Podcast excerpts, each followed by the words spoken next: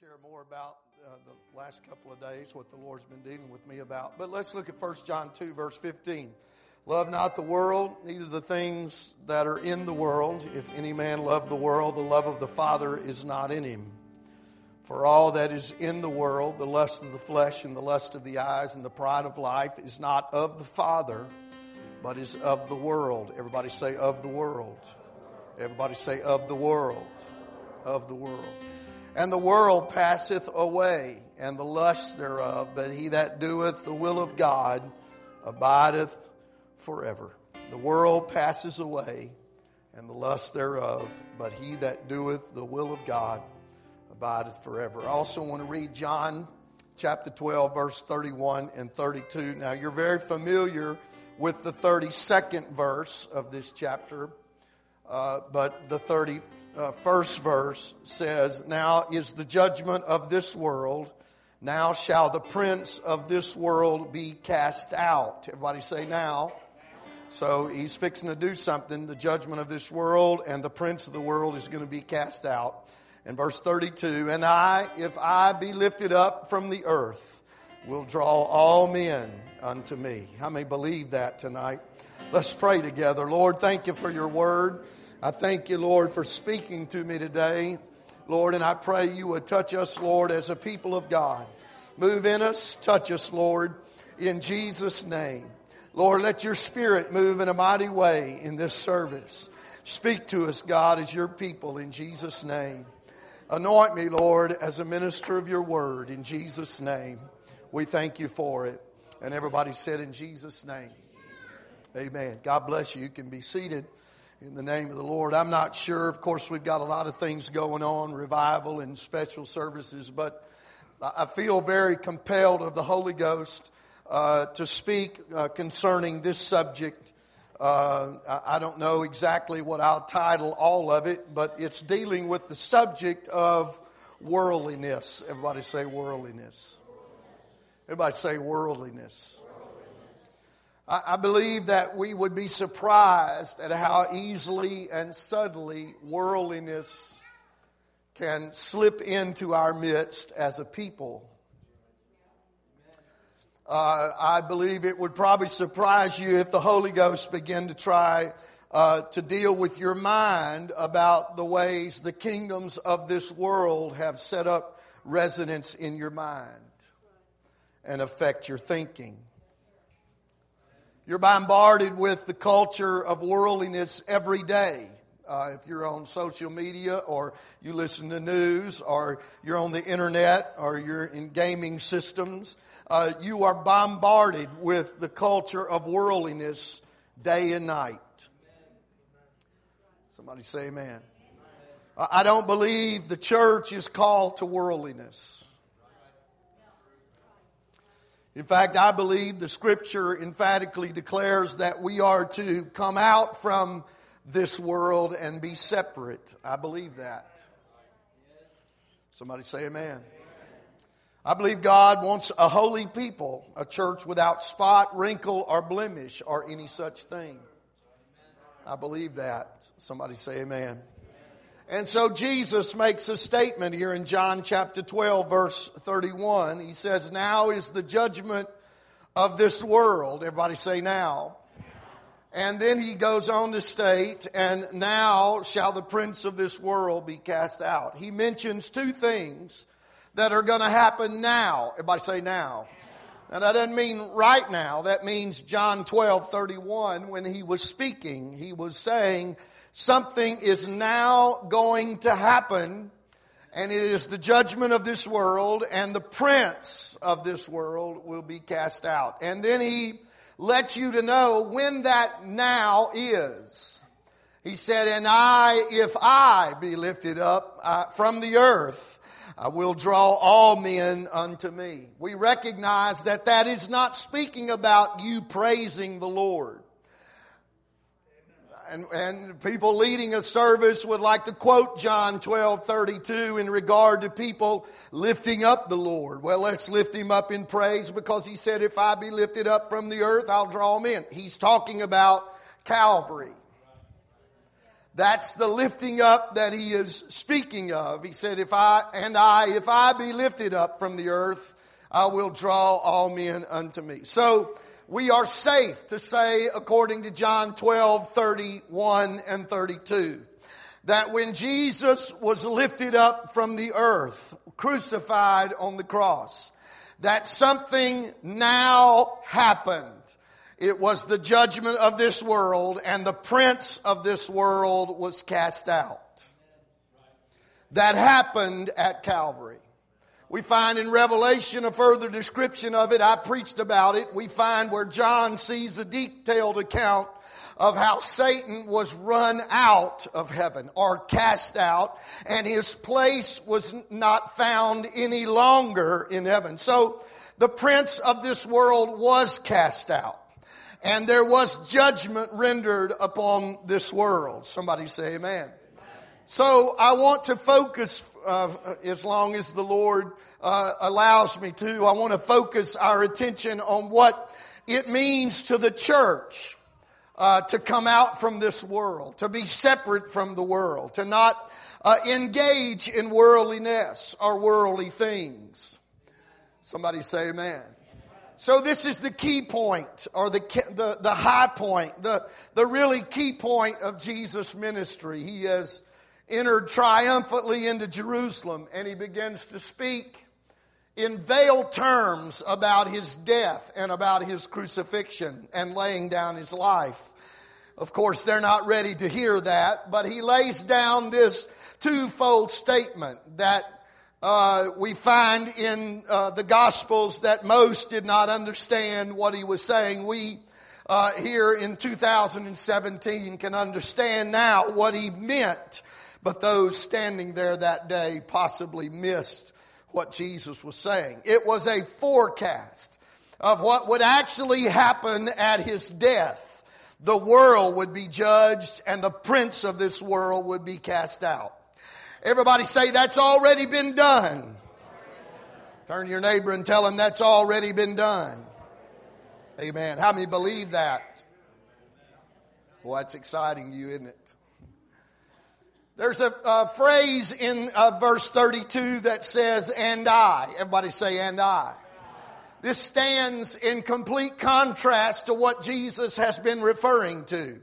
He's been referring to the world and the prince of this world, the world and Satan. But then he says, and I. He wants you to know that he's making a distinction here. That the prince of this world and the world is about to be judged but he is going to be lifted up. And in the place of unrighteousness, there would come a new reign of righteousness. That men would be drawn from a world of turmoil to the Prince of Peace. He led us to know who that is. He said, And I, if I be lifted up from the earth, I will draw all men unto me. So the work of Jesus Christ was to draw men from this world, under the judgment of this world, and from the control of the prince of this world, to that one I in John 12 that is none other than Jesus Christ, the Son of Man. Somebody say amen. I'm glad I know him tonight. And in fact, he went on to say, If I be lifted up from the earth, everybody say the earth. Everybody say the earth. So the earth is the scene of the crisis. The world is the point of the collision. And so I want to focus on that for just a moment tonight. Jesus said the world is going to be judged and the prince of this world will be cast out.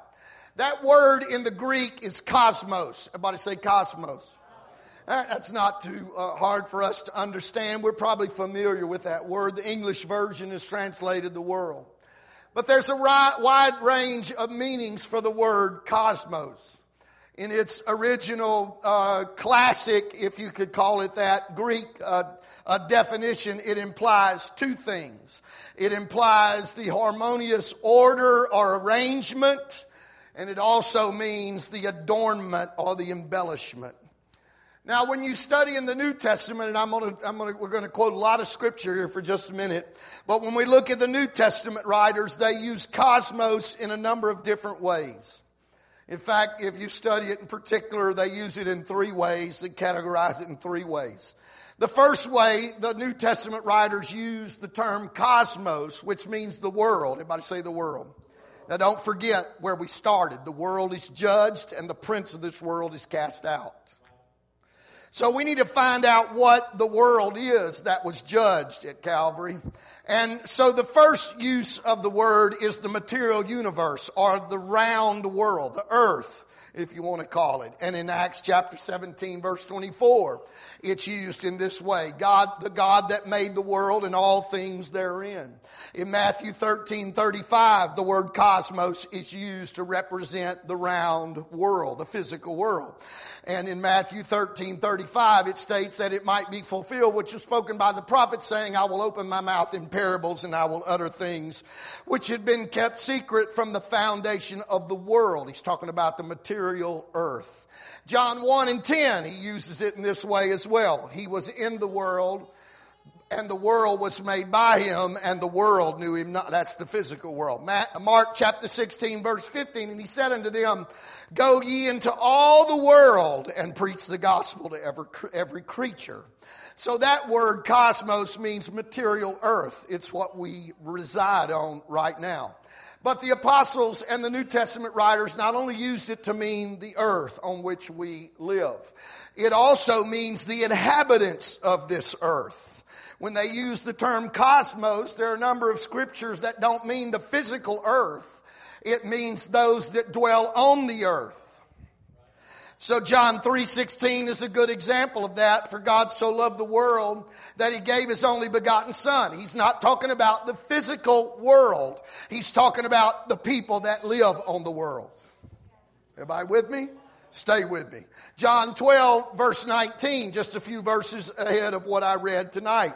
The Pharisees therefore said among themselves, Perceive ye how ye prevail nothing. Behold, the whole world is gone after him. Talking about Jesus. They're talking about the inhabitants of the world. In their mind, everybody was running after Jesus. In John 17, 21, cosmos is used to represent people, that they all may be one, as thou, Father, art in me and I in thee that they also may be one in us, that the world may believe that thou hast sent. He's not talking about the earth because the physical earth can't believe. He's talking about the people of the earth. Everybody okay? All right, so cosmos means the physical earth and also the people of the earth, the whole race of man. Hebrews 11, 38, of whom the world was not worthy. He's not talking about the physical earth, he's talking about the people of the earth. And in Hebrews 11, it talks about people of faith, and the people of this world were not worthy of those people of faith. John 14, verse 17 even the Spirit of truth, whom the world cannot receive because it seeth him not. He's talking about the people of this world. John 14, 27. Peace I leave with you, my peace I give unto you, not as the world giveth. You need to understand that the people of this world cannot give you peace. Your job cannot give you peace. Your friends cannot give you peace. Only Jesus can give you peace. Clap your hands unto the Lord. Amen. He's talking about the people of the world. So we find cosmos means the literal earth and it means the people. In John 15, 18, he's using this to mean people. And he says, If the world hates you, you know that it hateth me before it hated you.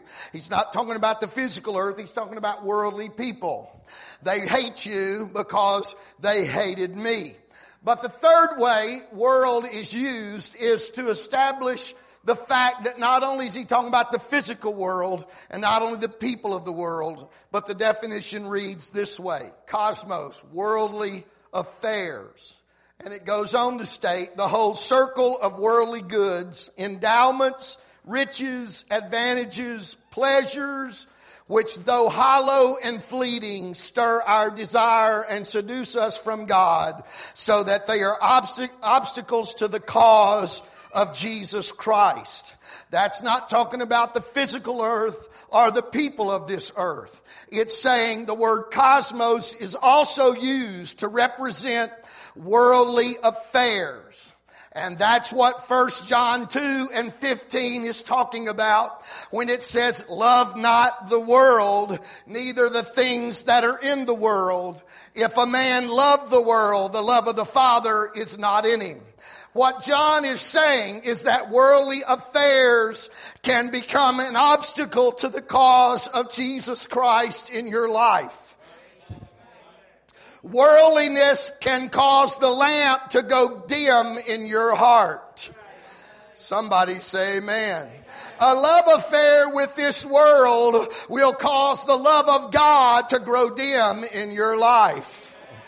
Because if you love worldly affairs, the love of the Father is not in you. We cannot love worldliness and love God at the same time. We cannot accept worldliness or its of a culture in any fashion and declare that we love God. Somebody say amen.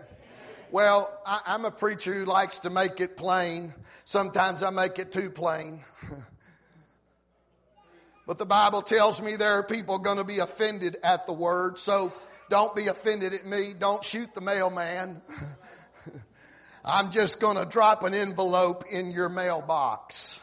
I don't care what the world says about uh, marital issues. I believe God has something to say about marriage. I don't care what the world says is normal sexuality. I believe the Bible says something about what normal sexuality is. I don't care what the world says in terms of my life means I'm a success. I believe the Bible has a definition of success. I don't care what the world says about education. I want to make sure I'm lining up with what the Word of God says about education. I don't care what the world says is acceptable art in referring to music or television shows or creativity. I believe the Bible has something to say about the music I listen to and about what I watch and about what I read. Come on. Oh, clap your hands unto the Lord. Uh oh. Uh oh. Love not the world. This is not people, and this is not the physical world. And we'll get to that. In fact, 1 John 3 17, going on. But whosoever hath this world's good, and seeth his brother have need, and shutteth up his bowels of compassion from him, how dwelleth the love of God in this? This tells us that worldly goods can be used to help people. Anybody hearing what I'm saying? Uh, Matthew 16, 26, for what is a man profited if he gained the whole world? Now that's not talking about the physical world. You can't gain the whole world. But if you gain worldly goods, and lose your own soul, what shall it profit a man if you gain the entire world and lose your soul? First uh, Corinthians 7:31 says, "And they that use this world as not abusing it, for the fashion of this world passeth away." Did you hear that? That word fashion means exactly what you think it means. You don't need the Greek definition to figure it out. It's talking about the clothing or the fashions of this world. They pass away. I mean, know that to be true. Man, just hold on to those clothes for a while. They're coming back. Somebody say amen. I'm so tired of skinny jeans, I can't wait till the bell bottoms get back. Can I get an amen? and the world says this is the way a man needs to dress. I'm going to say, well, anyway, I'm going to say a lot in the next few times I preach about worldliness.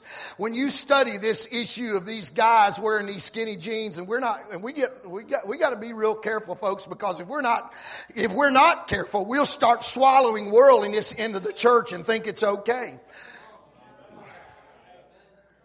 Is everybody okay? You study the origin of these of uh, the the my wife. I didn't study it, but Cheryl studied. She started reading. We're on a trip, and she starts reading. She said, "You know, the guy that came up with the the skinny jean uh, style was a homosexual, and he wanted young men to look like girls." He wanted young men to be physically attractive, and so he designed skinny jeans to be form fitting on men because he was had homosexual lifestyle, and he that was the that was the origin from which this uh, style came out. Now, now listen, folks. The Bible says that nakedness is the uncovering of the thigh. You find it. The Lord said, I don't want you walking up to this altar and uncovering your thigh. He said, Don't show me your nakedness. He said, I want you to have a robe on so that you don't show your nakedness to anybody. In God's eyes, nakedness is uncovering your thighs. Now, listen, I don't care whether you don't have anything on or it's so form fitting that we can see everything you've got. You need to quit being worldly if you're in the church. Anybody hearing what I'm saying? This is appropriate. Their churches, they don't want to mess with this. But Jesus said, I'm going to be lifted up. I'm going to the cross. And when I do, this world's going to be judged and the prince is going to be cast out. Now, if there's judgment on this world, then I don't want to drag judgment into the house of God. Everybody okay? Turn your neighbor and tell him, wow, he's worked up. Yeah. This not only applies to worldly goods, worldly pleasures, worldly riches. Listen to this. It also applies to abstract things, not physical things, not money, not pleasure, not going golfing, only 1 Corinthians 2:12. Now we have received not the spirit of the world. Everybody say the spirit of the world. Did you hear that? The world has a spirit. I said the world has a spirit. I don't want a worldly spirit in this church. Thank you, Pastor, for preaching that. I'm going to say it. Thank you, Pastor, for preaching that. I don't know where the rest of you are. You may be messing with the world, but I'm going to say thank you, Pastor, for saying we don't need a spirit of the world in the church. Yeah. 1 Corinthians 3:19 for the wisdom of this world. Let me say, we don't need the wisdom of this world in this church. I've said things to godly people that come right out of the Word of God and they look like look at me like they've seen a ghost, like I'm talking some foreign language because this world doesn't support biblical theology. And when you start quoting verses, they look at you like a old mule looking at a new gate, like you've lost your mind. But I'm here to tell you the Bible is right. The Spirit is right. Theology. Oh. And I don't care how smart, help me, Brother Rob. I don't care how smart this world gets. There is the wisdom that is from above. Somebody clap your hands unto the Lord.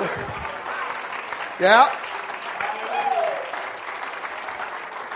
Let, let, me, let me give you a little example of how the wisdom of this world is foolishness. Do you know they are telling elementary grade students that they need to explore their sexuality. Explore your sexuality. Don't hem yourself into just liking girls or boys. You never know. You may like a cat or a dog.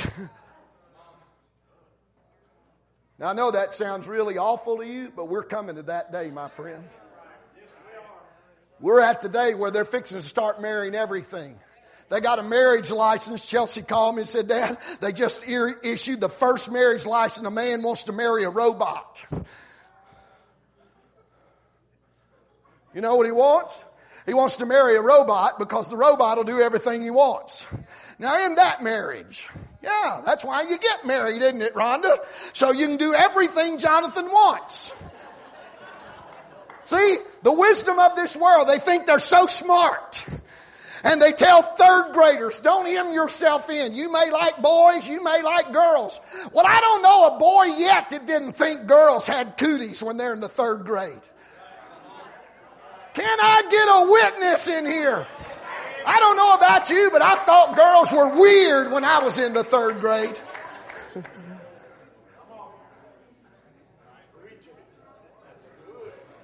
I didn't. They're having a discussion over in this area about it. My cl- we had a club. We had a club. We had a clubhouse. And you know what was on the door of the club? You're right.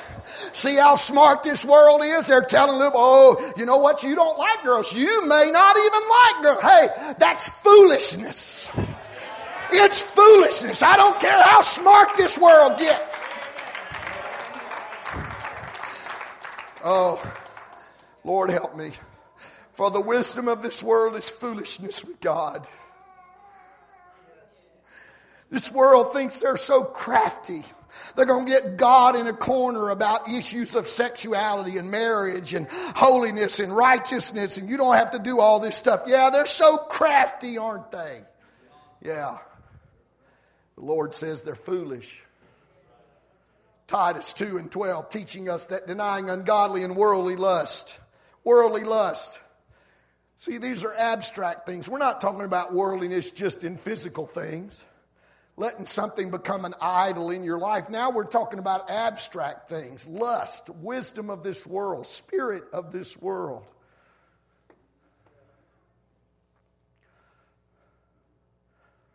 You know what? If I was a parent, if I was a parent, and my children were on a route that was taking them to insensitivity to God. In other words, if they used to sit on the front row and worship, and, of course, you don't have to sit on the front row. Please, please. Okay, we're going to do the disclaimer. Doesn't mean because you're on the back row you're backslid, but just help me with the analogy. Just understand what I'm saying. In the spirit, they were sitting on the front row. In the spirit, they were connected. You didn't have to beg them to come to the altar. But then they start missing church and they don't worship and they don't want to go to church and they don't want to be involved. I would examine the road that I was on. And if I was, if they were excited about going to the movies and they no longer were excited about the altar call, I would examine what I'm doing. Are you hearing me? And if we're not careful, we'll let a spirit of this world get a hold of us. I've, oh, somebody worship the Lord right now. Lord, help us. Help us. This world is judged, and the prince of this world is cast out. Deny ungodliness and worldly lust. You're not supposed to feed worldly lust, you're supposed to deny it. I don't understand parents. They, oh, pray for my kids. They're getting, they're, they're not as sensitive. Well, you know what? Maybe you ought to, maybe you ought to look at what they're watching.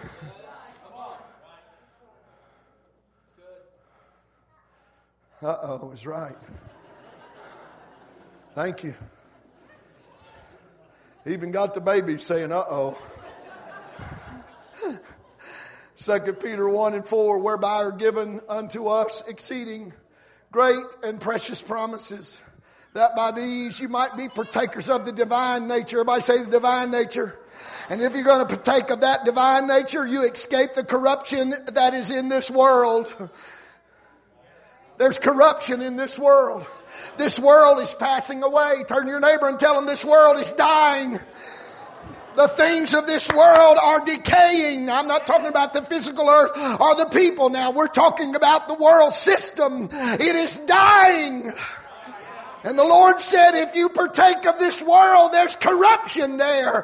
But if you come out of that, you will begin to partake of the divine nature and you will escape the corruption. I don't know about you, but I'm trying to get away from the corruption of this world. 2 Peter 2 and 24, if after they have escaped the pollutions of the world through the knowledge of the Lord and Savior Jesus Christ, they are again entangled and overcome. The latter end is worse.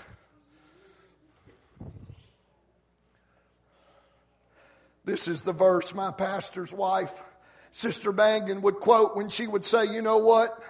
I don't have much patience with a cold, half backslid, born again child of God.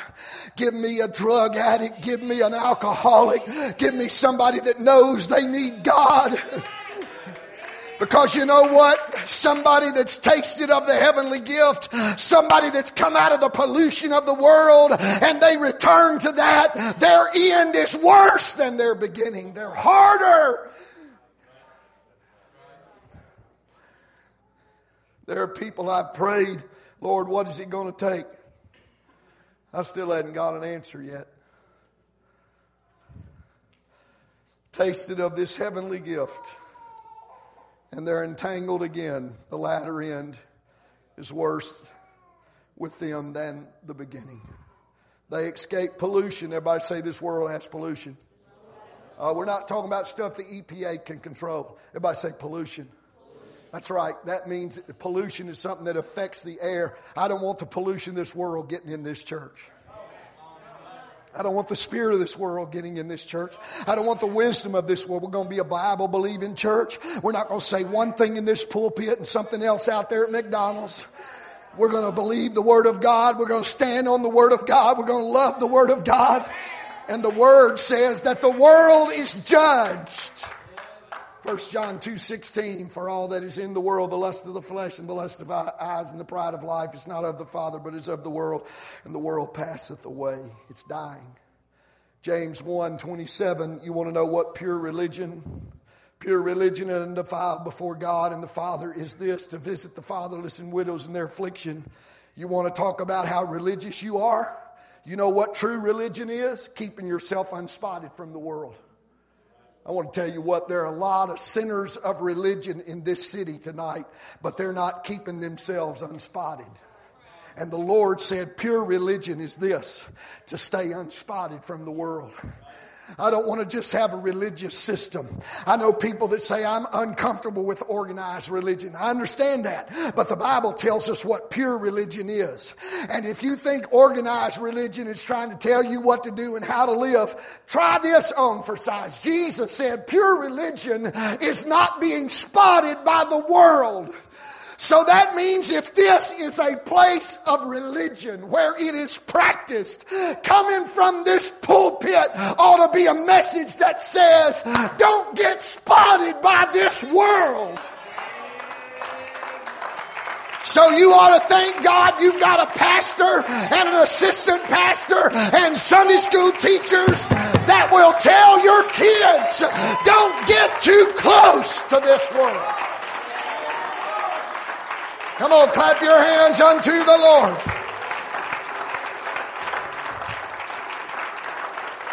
I'm going somewhere. I think, I think I'm going somewhere.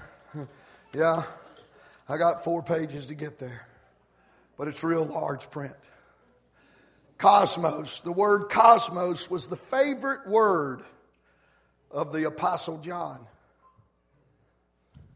In fact, Matthew, Mark, and Luke only used the word cosmos 12 times.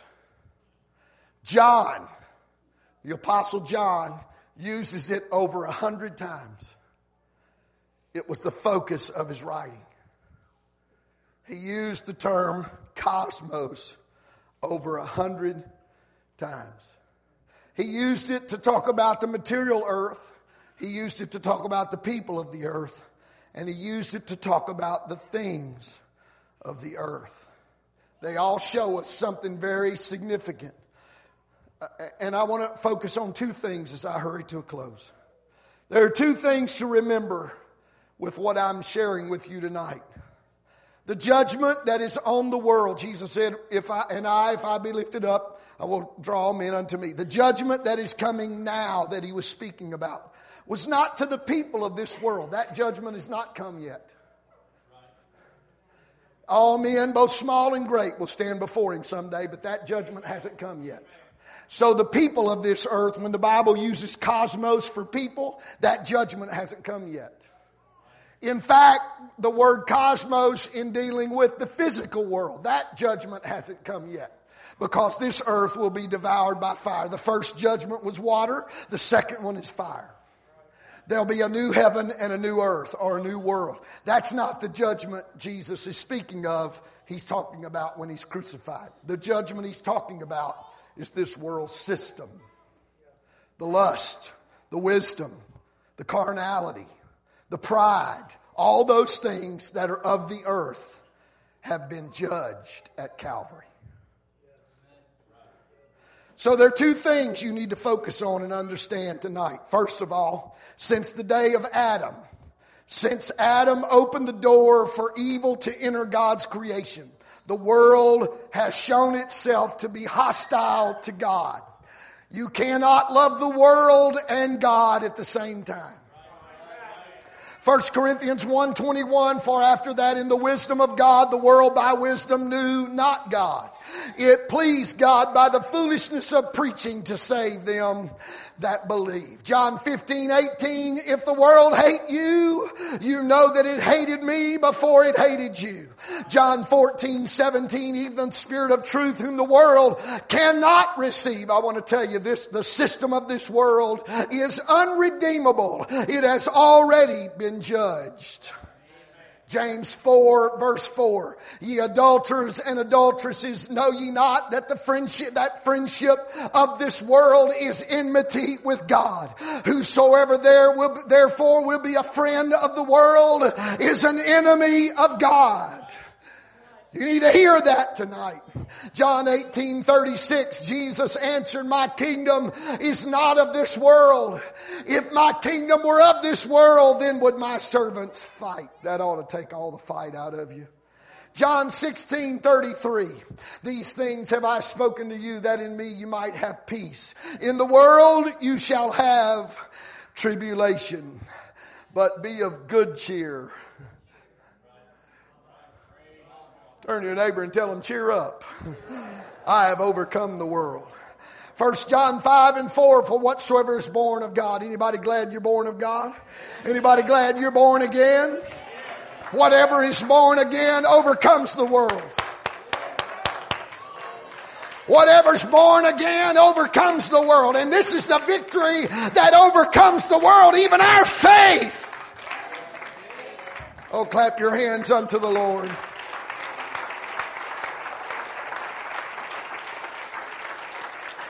The scripture emphatically tells us that God's attitude to this world is uncompromising. He says you cannot be a friend of the world and a friend of God at the same time. If you're a friend of the world, you are an enemy of God.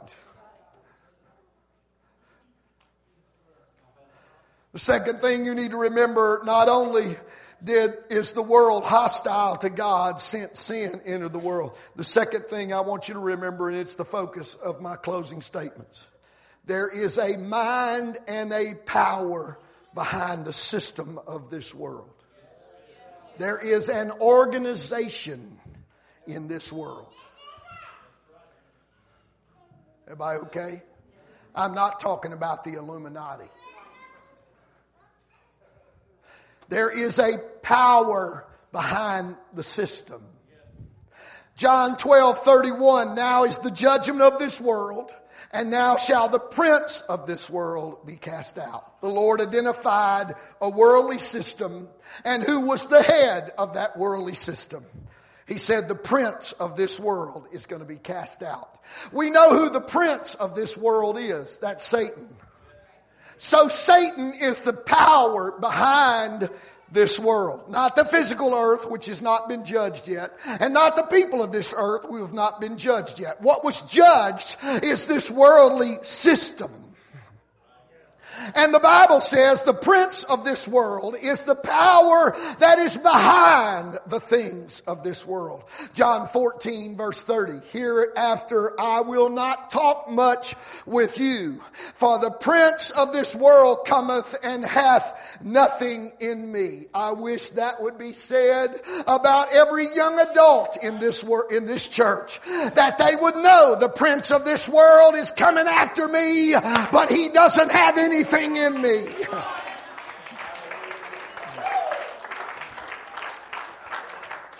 Sad fact of the matter is, I'm preaching to young people that can remember movie titles. They can quote uh, uh, dialogue from movie lines. they know the plot line. They can sing entire songs, but they have no idea what scripture verse I read at the outset of this sermon. Their minds can grasp everything worldly, but they cannot retain anything spiritually.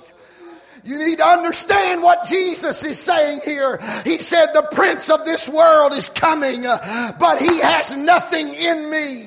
I want to tell you that's why I want to read my Bible. That's why I want to pray. That's why I want to come to church because I want everything of the world to move out of me. I don't want any of it. Oh, clap your hands unto the Lord. Ephesians 6:12. Don't want you to ever forget this, for we wrestle not against flesh and blood. Don't you ever forget that, church. Am I okay? Look right here. Turn to your neighbor and tell them we're not wrestling flesh and blood. Turn your neighbor and tell them our problem's not with people. No. I don't care what's going on. I don't care how mad or bitter or upset people get. The fight's not with people. There is something behind. There's something behind the struggle. If we are wrestling, we are not wrestling against flesh and blood but we are wrestling against principalities and powers and against the rulers of the darkness of this world, against spiritual wickedness in high places. Don't you ever forget it. This world is judged. There's a sentence of death been cast upon it. And the prince of this world has been cast out. But we are wrestling against the darkness of this world. We're wrestling against the rulers of the darkness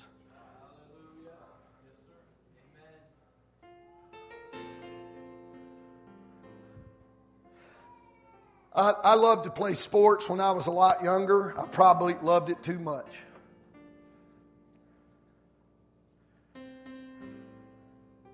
I want to tell you the kind of teammate I was.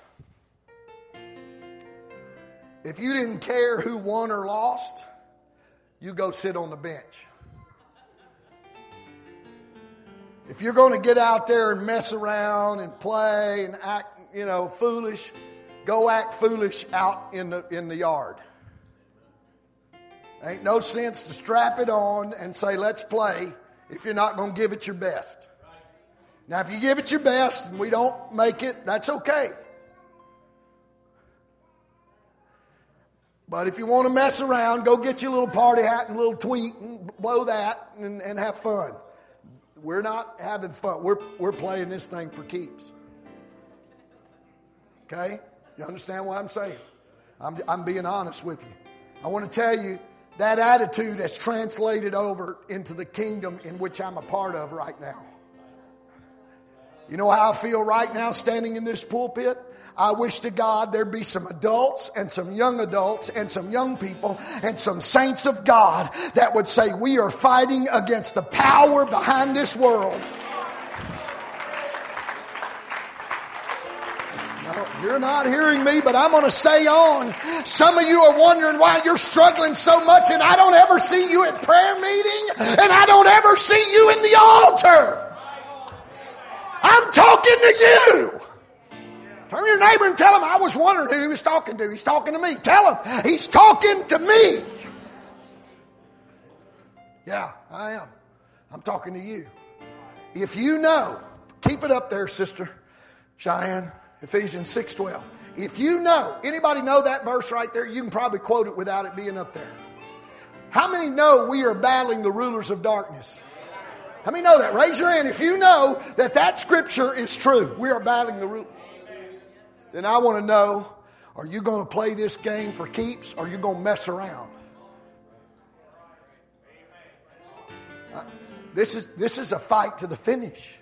We're not, we're not playing basketball or badminton or volleyball or dodgeball or any of that other ball. We're playing for keeps here. We're battling rulers of this world.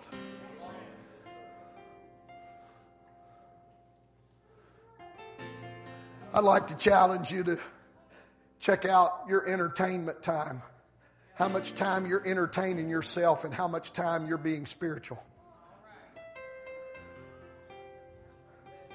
I'd like for you to ask yourself some important questions that if there's lust of this world and wisdom of this world and spirit of this world and pollution of this world, how much of that am I eating on?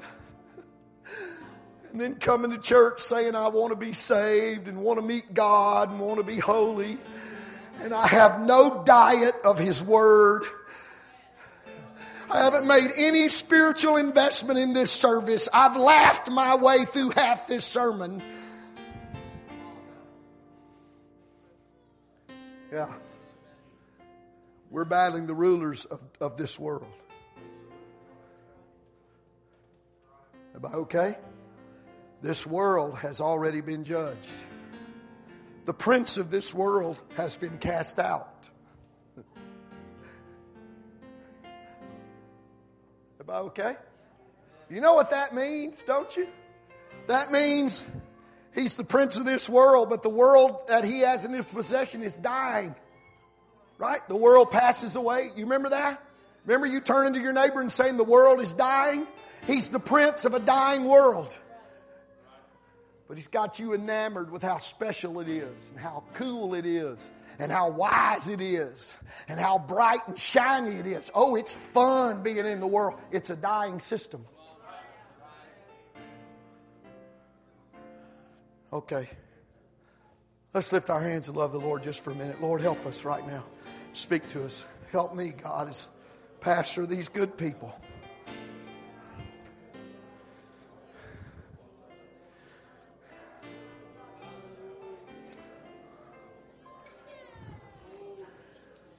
Thank you, Jesus. Thank you, Jesus. Thank you, Jesus. Is that what you want? Do you want this world? Remember, we used to sing that old song, Take This Whole World, but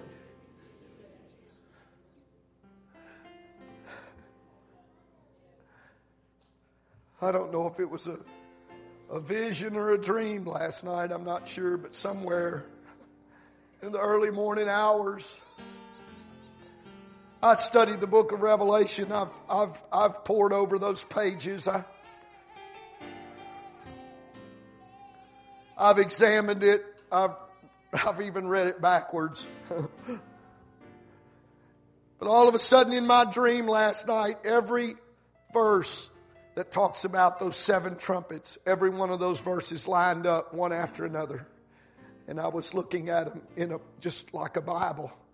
And I was looking at those verses. And all of a sudden, as they all lined up in the first trumpet, and the second trumpet, and the third trumpet, and the fourth trumpet, and they were in this sequential order, which they're not in Scripture. They're not right back to back verse, but all of a sudden they just all come together, and I'm reading them. All of a sudden, the word trumpet just lifted up off the page. First trumpet, second trumpet. All those seven trumpets just lifted up off the page. And all of a sudden, they became one word and it was trumpet. And I awakened in my spirit. It's like the spirit was saying, A trumpet is about to sound. Now, I don't know which trumpet it is. You say some say we have already experienced the fifth trumpet. The sixth trumpet is is a is a war that's going to be very destructive. And and my with the things that are going on in our world today, I don't know if we're too far from that anyway. And I know what the seventh trumpet is. I know what that last trump is. we're all getting out of here at that last trump. I, I know what trumpet that is. So I felt compelled in the spirit to come to this pulpit tonight and say, I don't know which trumpet's about to sound, but I know a trumpet's about to blow. I, I want to be ready for whatever the Lord is announcing in this world. And so I'm preaching to saints of God and carnal young adults who better wake up in this hour. We are battling against the spirit of this world.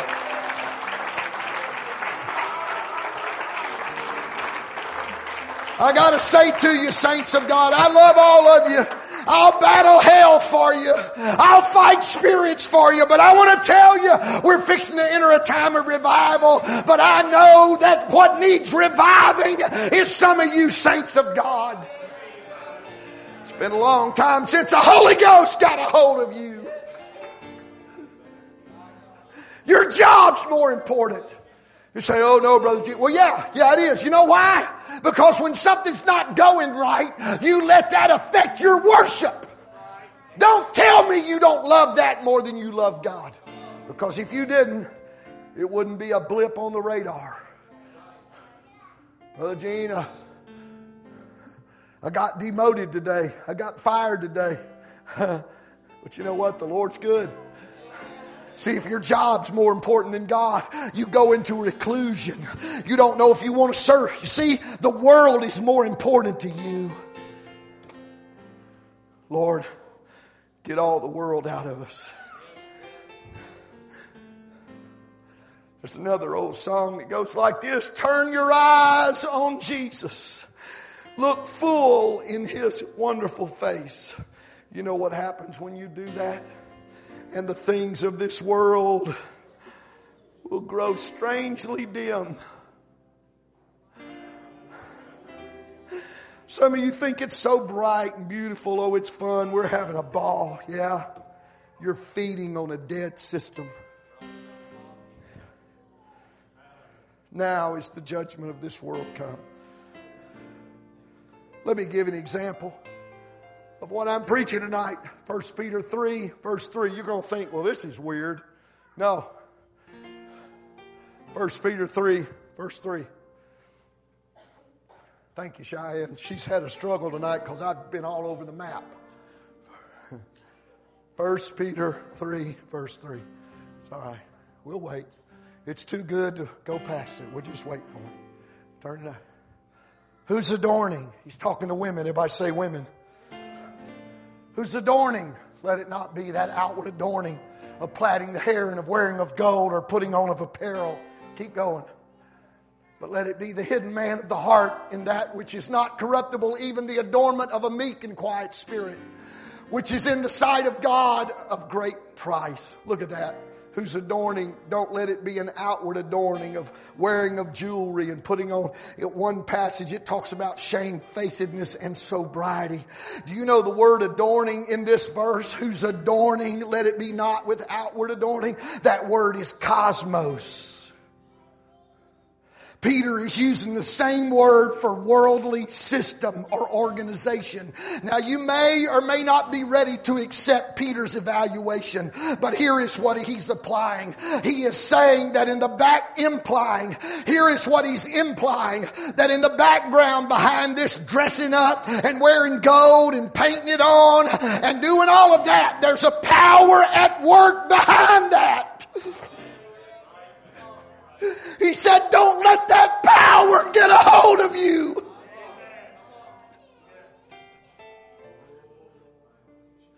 Anybody hearing what I'm saying? There may be nothing intrinsically wrong with gold or color or clothes or any of those other things, but Peter wants us to understand what we are touching when we get enamored with this stuff. And he says, You are touching a system. You are getting a hold of something that may not be intrinsically wrong, but you are getting a hold of a power behind that. There's something behind that that wants you eaten up with vanity.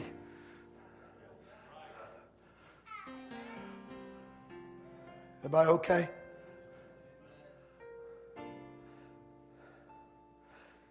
Man, I've closed once already. Let me close for good. In creation, the scripture states that God created the heavens and the what? Notice it does not state He created the world. It says heaven and the earth. And every time before the fall of man, what we know of the world is mentioned as earth. Everybody say earth. In fact, we find emphatically we find this before the fall, it was earth. After the fall, it was world. And that's the world in which we live. There was a power behind it. Satan, and I don't have time to go into it, but Satan introduced to this earth an organization of destruction and darkness, and the earth became the world. And it was earth, then it became world. But notice, when Jesus comes back, the world After the world, there will be a kingdom. Just as the world belongs to Satan, the kingdom belongs to Jesus. And it is this kingdom that displaces the world. Make no mistake about it. This world that you're enamored with, this world that you're entertained by, this world that has you distracted, it's going to be replaced by a kingdom. Oh, well, let me read it to you. You don't believe that? Daniel 2, verse 44. And in the days of these kings shall the God of heaven set up a kingdom which shall never be destroyed. And the kingdom shall not be left to other people, but it shall break in pieces and consume all these kingdoms, and it shall stand forever. For as much as thou sawest that the stone Devil don't want me finishing this sermon, does he? well, I think it was just the battery, it wasn't the devil. For as much as thou sawest that the stone was cut out of the mountain without hands, and that it break in pieces the iron, the brass, the clay, and the silver and the gold, the great God hath made known to the king what shall come to pass hereafter, and the dream is certain, and the dream is certain, and the dream is certain, and it will come to pass. I know what that stone is that was cut out of the mountain. That stone is Jesus Christ. And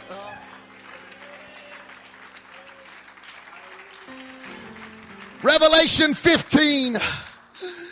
And the seventh angel sounded, and there were great voices in heaven saying, The kingdoms of this world are become the kingdoms of our Lord and of his Christ, and he shall reign forever and forever. I don't know about you, but I made up my mind. I want to be a part of that kingdom.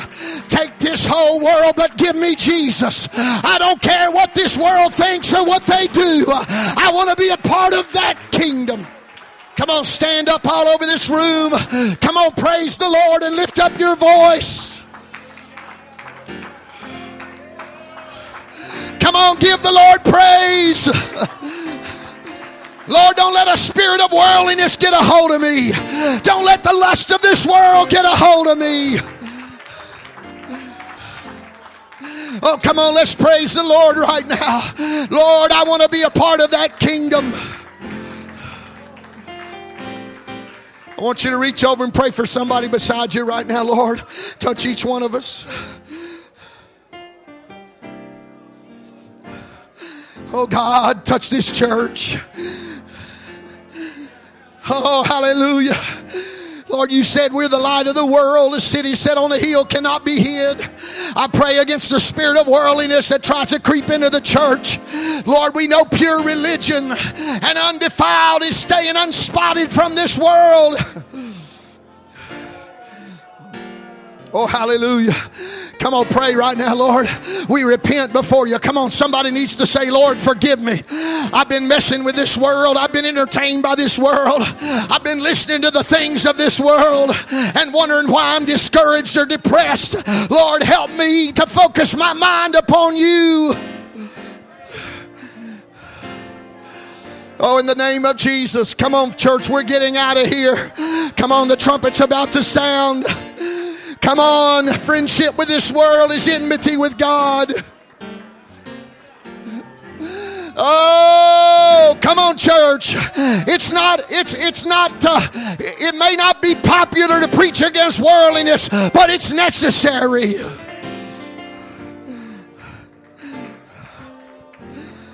Oh, I love you, Jesus.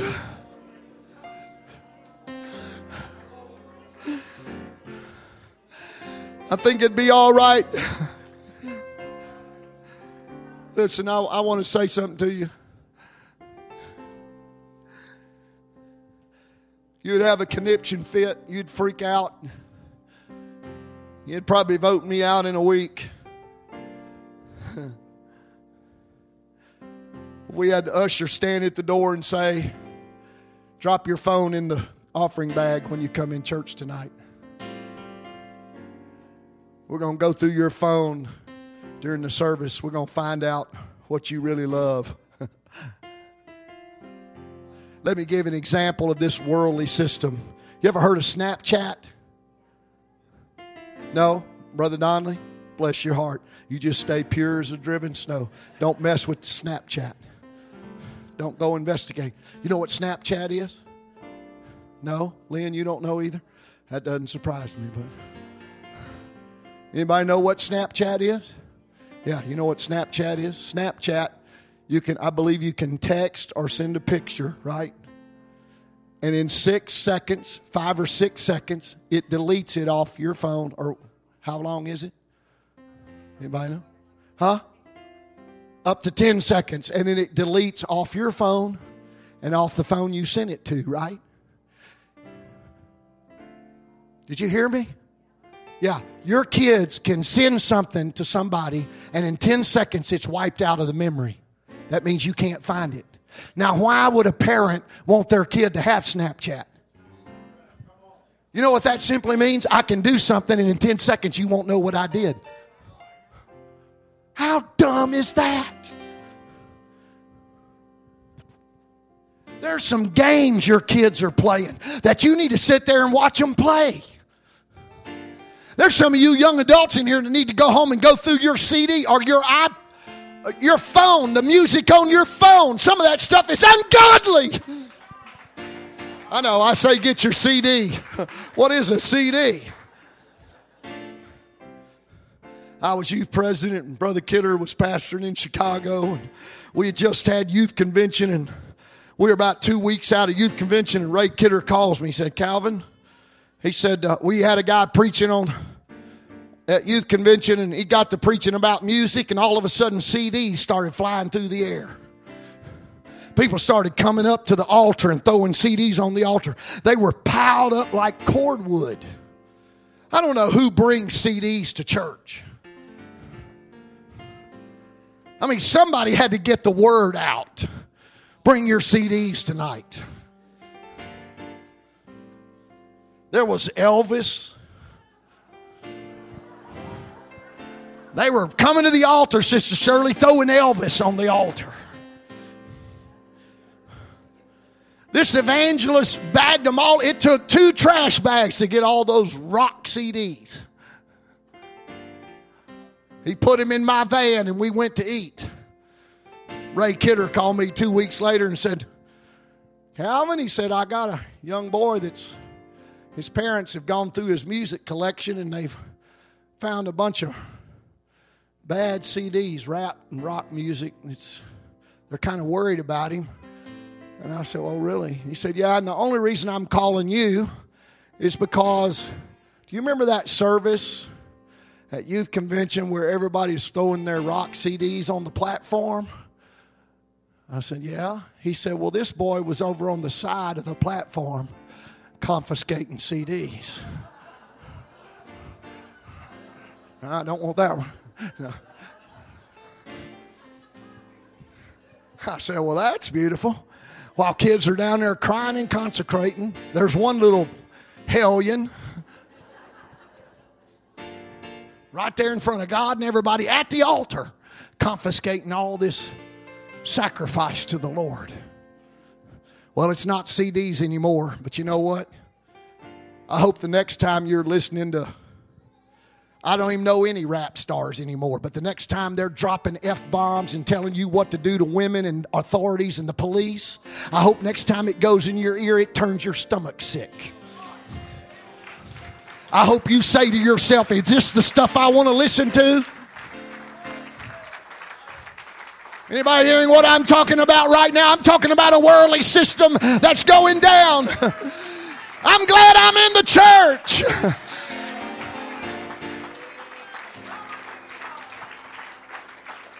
And this is not popular preaching. In fact, there are churches that get real nervous when you start talking about worldliness. But I, I don't know about you, but I don't want false religion. I want to be a true worshiper. And I want to be a part of something real. And Jesus said, the word says it pure religion and undefiled is to keep yourself unspotted from the world. Cleanse us, Lord. Make our garments white with the blood of the Lamb. Would you lift your hands and ask the Lord to create in you a clean heart? Create in you a right spirit right now. Would you just ask Him to get you ready for that trumpet that's about to sound? Prepare our hearts, Lord. Prepare us, God. Touch this church. Strengthen us. Let us be aware of the times in which we're living, God. And you know what? There are times, saints of God, we need to help each other. There are times we need to say to somebody, Come on, you can make it. Somebody falls, we can reach down and say, Come on, get up, you can run again. Come on, it's not too late. Come on, I said it's not too late.